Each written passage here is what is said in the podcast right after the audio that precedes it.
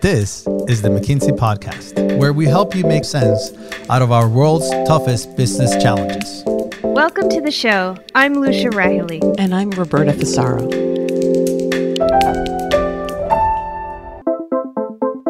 Choppier waters do make for the opportunity to get ahead because it requires greater skill and it requires greater courage and asking yourself the question what are the sets of things that you really feel inspired to change now that's Liz Hilton Segel, McKinsey's Chief Client Officer, on a recent episode of our webinar series, McKinsey Live.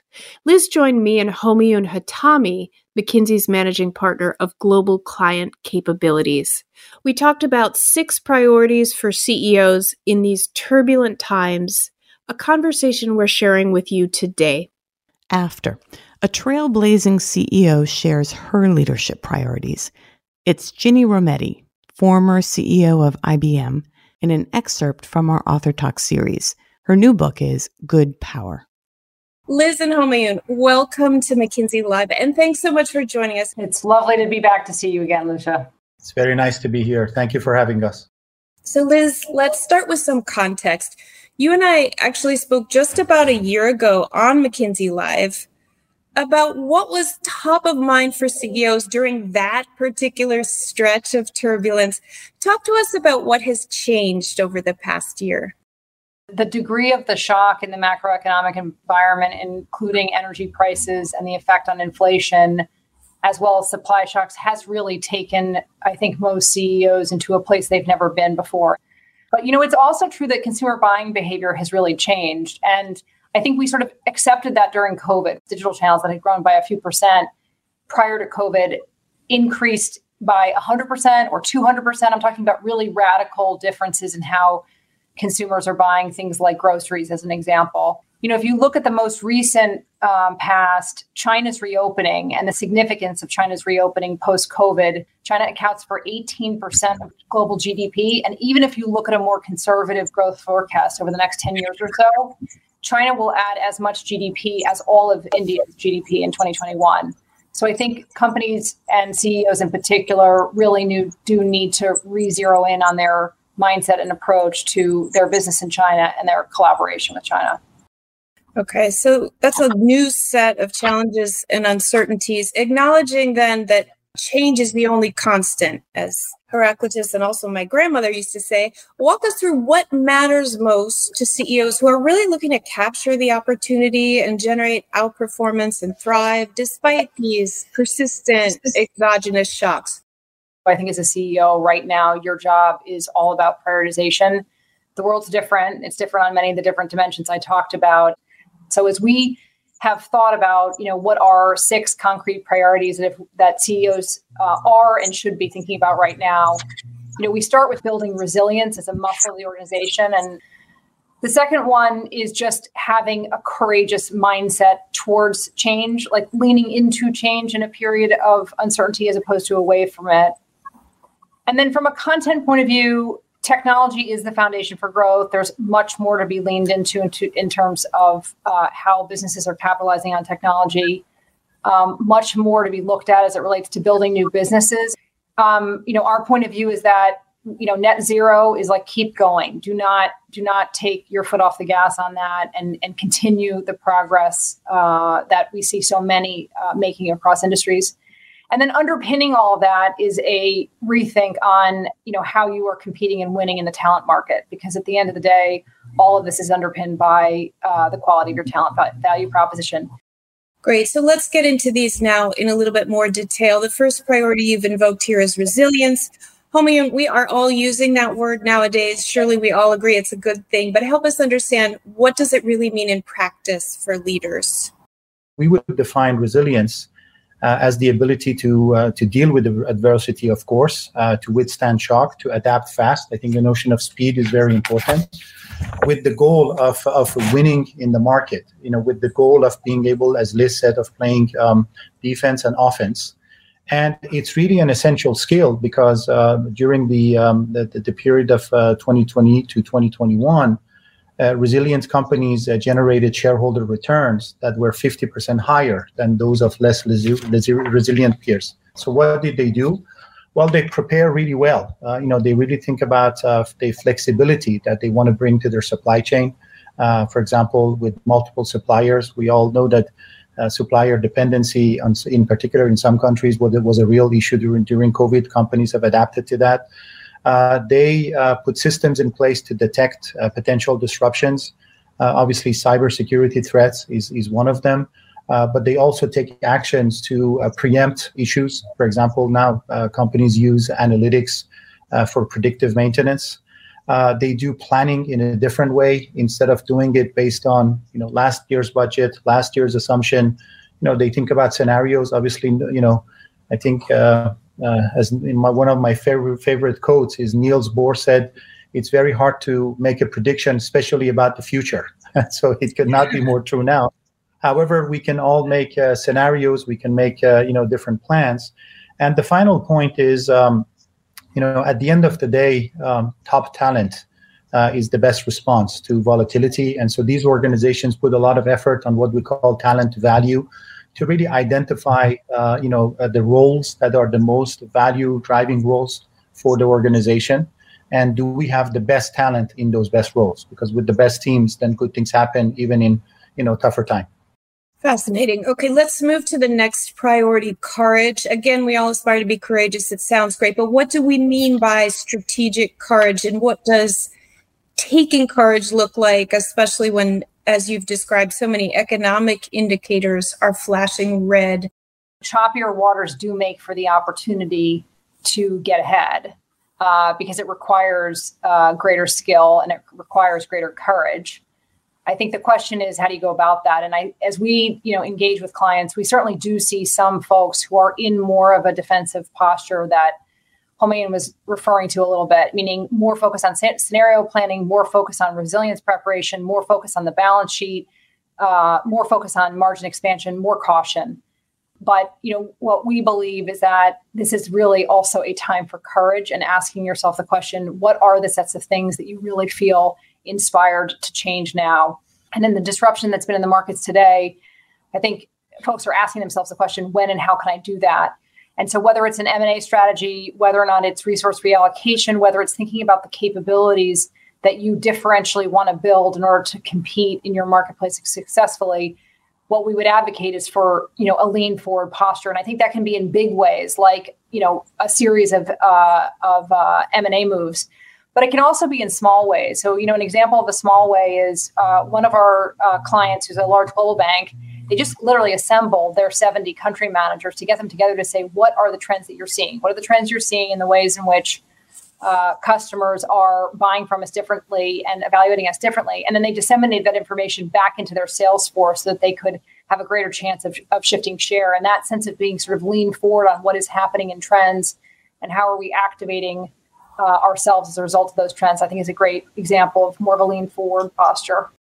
To just say a bit more about bringing that longer term lens on playing offense into better focus for our audience. You know, a few things on the how. You know, one is is is to set the tone of an aspirational mindset and culture, right? To not accept as given what is the deck you're handed, but rather to say, how am I going to actually make a play out of this?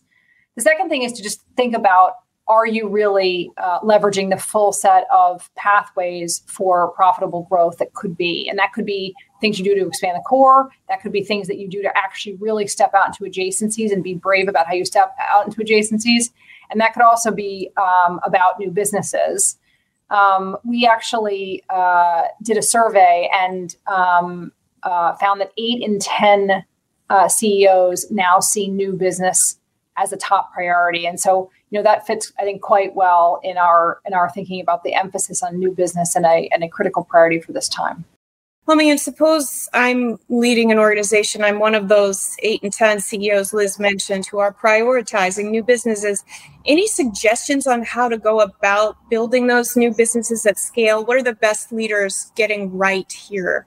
The first thing I would say is uh, get very close to the to the customers, get very close to the buyers uh, we all know uh, amazing CEOs that obviously, you know, they have surveys, they have uh, consumer research, they have ethnographic research, but they personally spend a lot of time uh, with the customers, you know, in the stores. Uh, and uh, you know, it's very important for us to really understand the customer pain point that this new business will address. The second thing I would say is that as we try to build a new business, it's very important that we are all clear on the unique advantage that that we want to you know bring to bear in solving those customer issues. I'm going to use the example of uh, Netflix. You know that boomed during COVID, uh, and you know obviously we know of Netflix that uh, you know they they had an advantage, which was you know back in the days to move from um, offline to online channels. Uh, but really, what's making the difference now is the originals. You know, because they have this ability, the economic model, they are able to spend, you know, much more than other uh, production houses in the originals.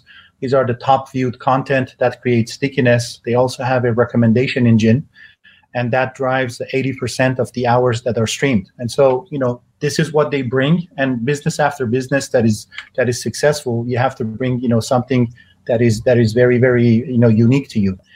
Uh, the third thing we would say is, um, you know, you have to uh, dream big, and uh, you know, if you if you don't think that this new business is going to be a unicorn, you know, don't do it. Uh, there are lots of you know opportunities out there in the field of uh, technology, sustainability. We'll talk about it. You know, even in healthcare, and really there are lots of opportunities for for you know new business building. At the end of the day, this comes back to uh, personal leadership.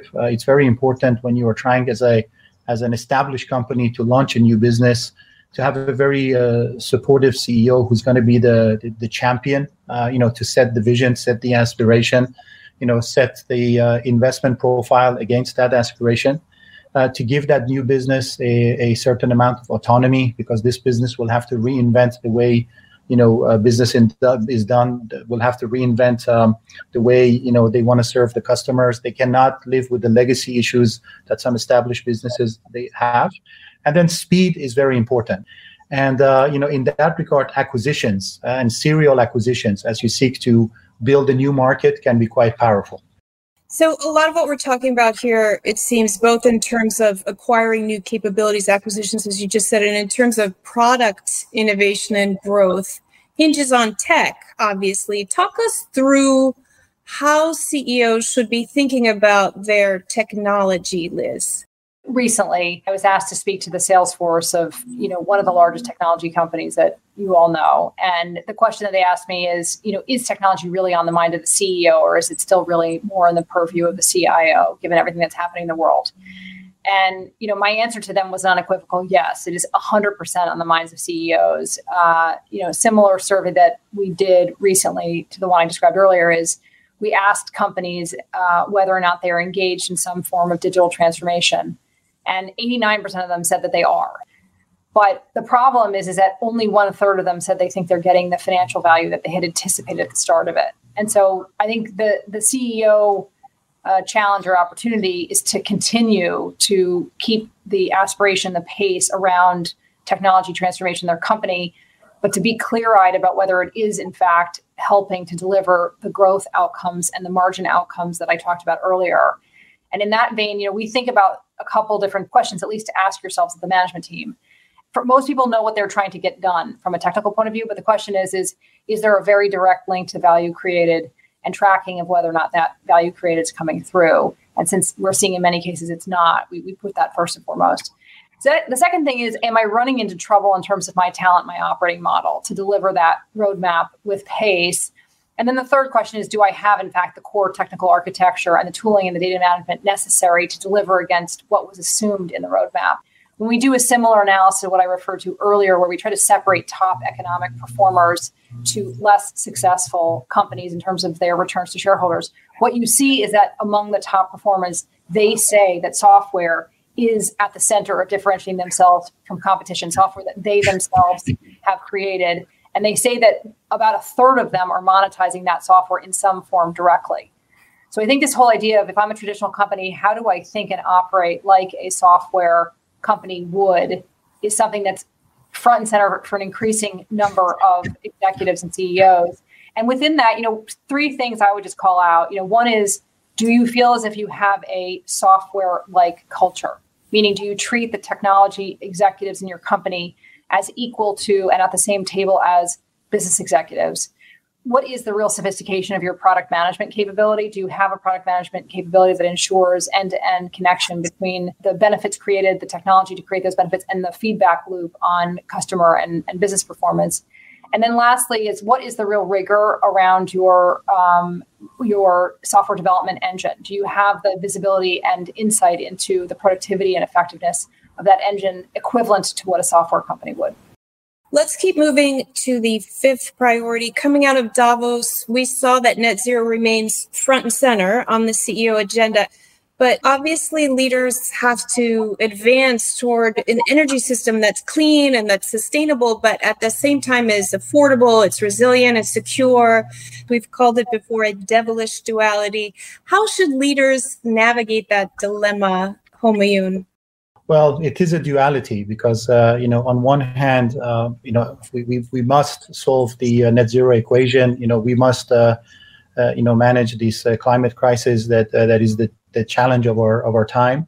And at the same time, you know it's understandable. you know there is a need for resilience. There is a need for you know clean ener- energy, affordable energy um, we would have, uh, I think, two ideas, you know, for CEOs. Uh, and and by the way, I'm talking about CEOs, but this is really a you know private-public you know collaboration that needs to take place. But I think what what uh, CEOs should do is, I think first we would reframe that this is not a um, you know a, a cost to do business. In fact, this is an opportunity to do business, and we would say, uh, you know, uh, follow the money. You know, take an investor view uh, as to you know where you can you know be an early mover uh, in this in this domain. There is a lot of uh, investments being be, being made. In fact, you know we estimate that there are uh, 12 value pools that could could create you know 12 trillion in opportunity by 2030. I'm not going to enumerate them all. This is about in transport, electrification, you know, micromobility, uh, you know the infrastructure for electric or hydrogen vehicles, uh, you know sustainable aviation, so on and so forth. And um, as we think about those those specific opportunities, I mean, these can be you know positive ROI investment opportunities for for uh, for CEOs. And so this is not so much about you know do I have to do one or the other. It's more of an and. You know, we can invest profitably in those in those areas. And uh, we would uh, recommend you know for companies to be a early mover advantage uh, in those spaces. The same could be said about, about by the way uh, nature based uh, solution. You know it's very important that uh, the, the the move to to close the equation is not just about um, you know the, the the the brown to green transition for you know for the established footprint that we have but we have to uh, preserve uh, nature. And again, the same thing could be said. There are specific opportunities that are ROI positive. Uh, for example, um, regenerative agriculture, reducing you know f- food waste, um, uh, returnable and uh, reusable containers to remove plastic waste. You know, in our view, this is all uh, positive for business, positive for the planet, positive for uh, humankind. And so, you know, what's what's good for everyone should be good also for business. Let's move to our final priority, which is talent. Liz, what do you see the best leaders doing differently in this very tight talent market and talent space? Maybe if I just group them into three kind of categories. The, the first one is all around both selection and advancement and what, what information is used uh, by companies to, to do that best. And on the selection point, we, we kind of talk about moving from pedigree to potential. So getting out of the game of um, classic uh, characteristics that are used to assess people, like their education or experience requirements, and move more into uh, looking at skill credentials and creating the uh, interviewing process or the selection process that allows for skill credentialing to be uh, to be the core of it. The companion to that is getting out of a mindset of you know months or years in role as the basis for promotion and into more of a view of what was the impact that you were delivered so that you can deliver an accelerated career path for somebody who's really making a big difference in the in the institution and help them through. I think if you say well what about the job itself? How, how does that need to change? I think there we're going to see a tremendous amount of continued experimentation. I think hybrid working is here to stay but how hybrid working works. How do you actually functionally make uh, technologies work? How do you create a new set of cultures and norms? There's a tremendous amount of experimentation here and i think companies that lean forward into that experimentation are going to get maximum global pro- productivity and companies that sort of say oh we're going back to the old way are going to miss a trick I think there's also much more innovation around apprenticeship and less of a mindset of the more senior person teaches the younger person how to do things and much more of a sense of two-way apprenticeship and the value that a next generation can bring to actually educating or upskilling the more senior folks uh, in the organization. And then the other place where where we're certainly exploring more is just the question of self authorship and not making an assumption that the company tells the person what their career path is, but rather that the individual is able to express what is would be exciting and purpose filled career for them. I think a lot of folks have felt like, oh, the the nature of the post COVID period and the amount of economic shock that has gone on means that we can kind of go back to the old on the talent value proposition. And I think it's a mistake. The world is moving and adapting, and companies need to uh, need to adapt with it. Thanks, Liz. That brings us to time, but this has been a really rich discussion. Folks should know that we have much more on all of these topics on McKinsey.com, so please visit us for more. And Liz and Homi, thanks again for joining us today.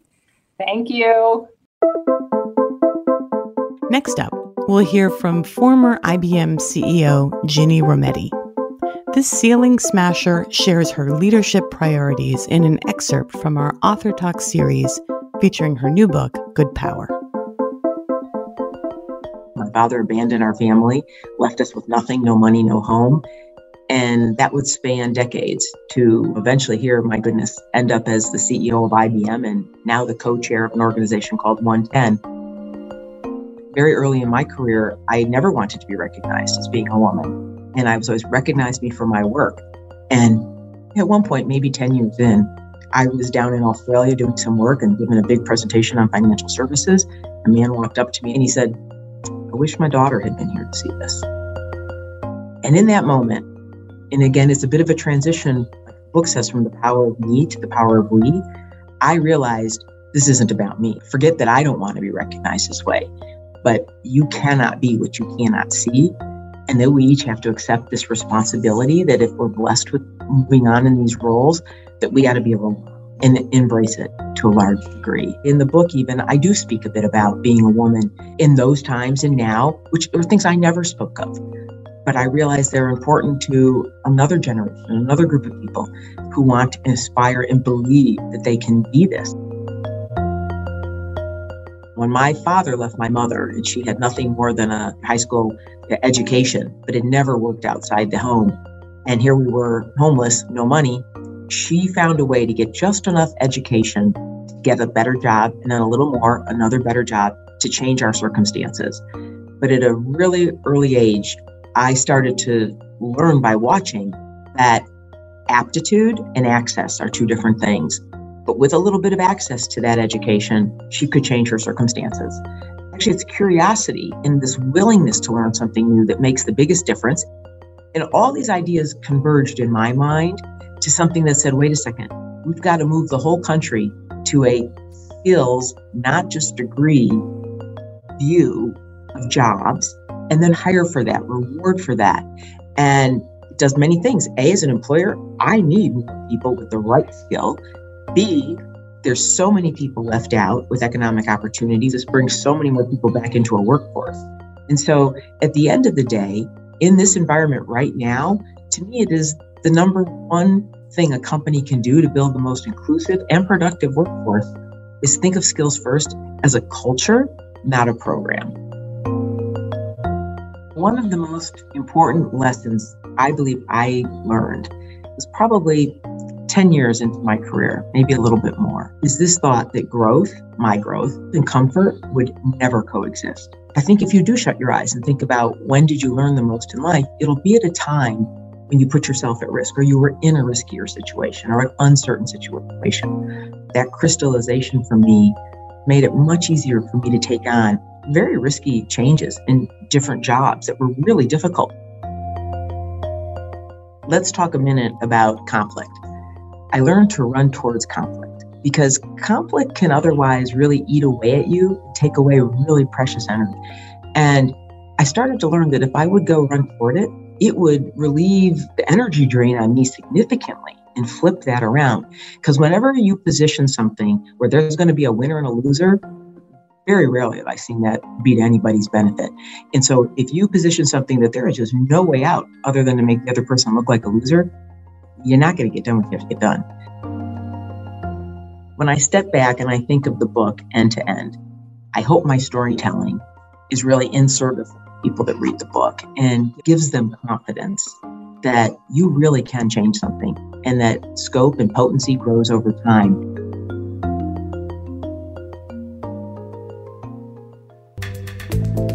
Thanks so much for listening to the McKinsey Podcast. I'm Lucia Rahilly. And I'm Roberta Fusaro. Find us on McKinsey.com. We'll have a transcript of this episode up shortly. And check out the McKinsey Insights app, where you can find this podcast and other helpful content updated daily. And if you would, we'd love for you to leave a rating and a review. We'll see you in two weeks.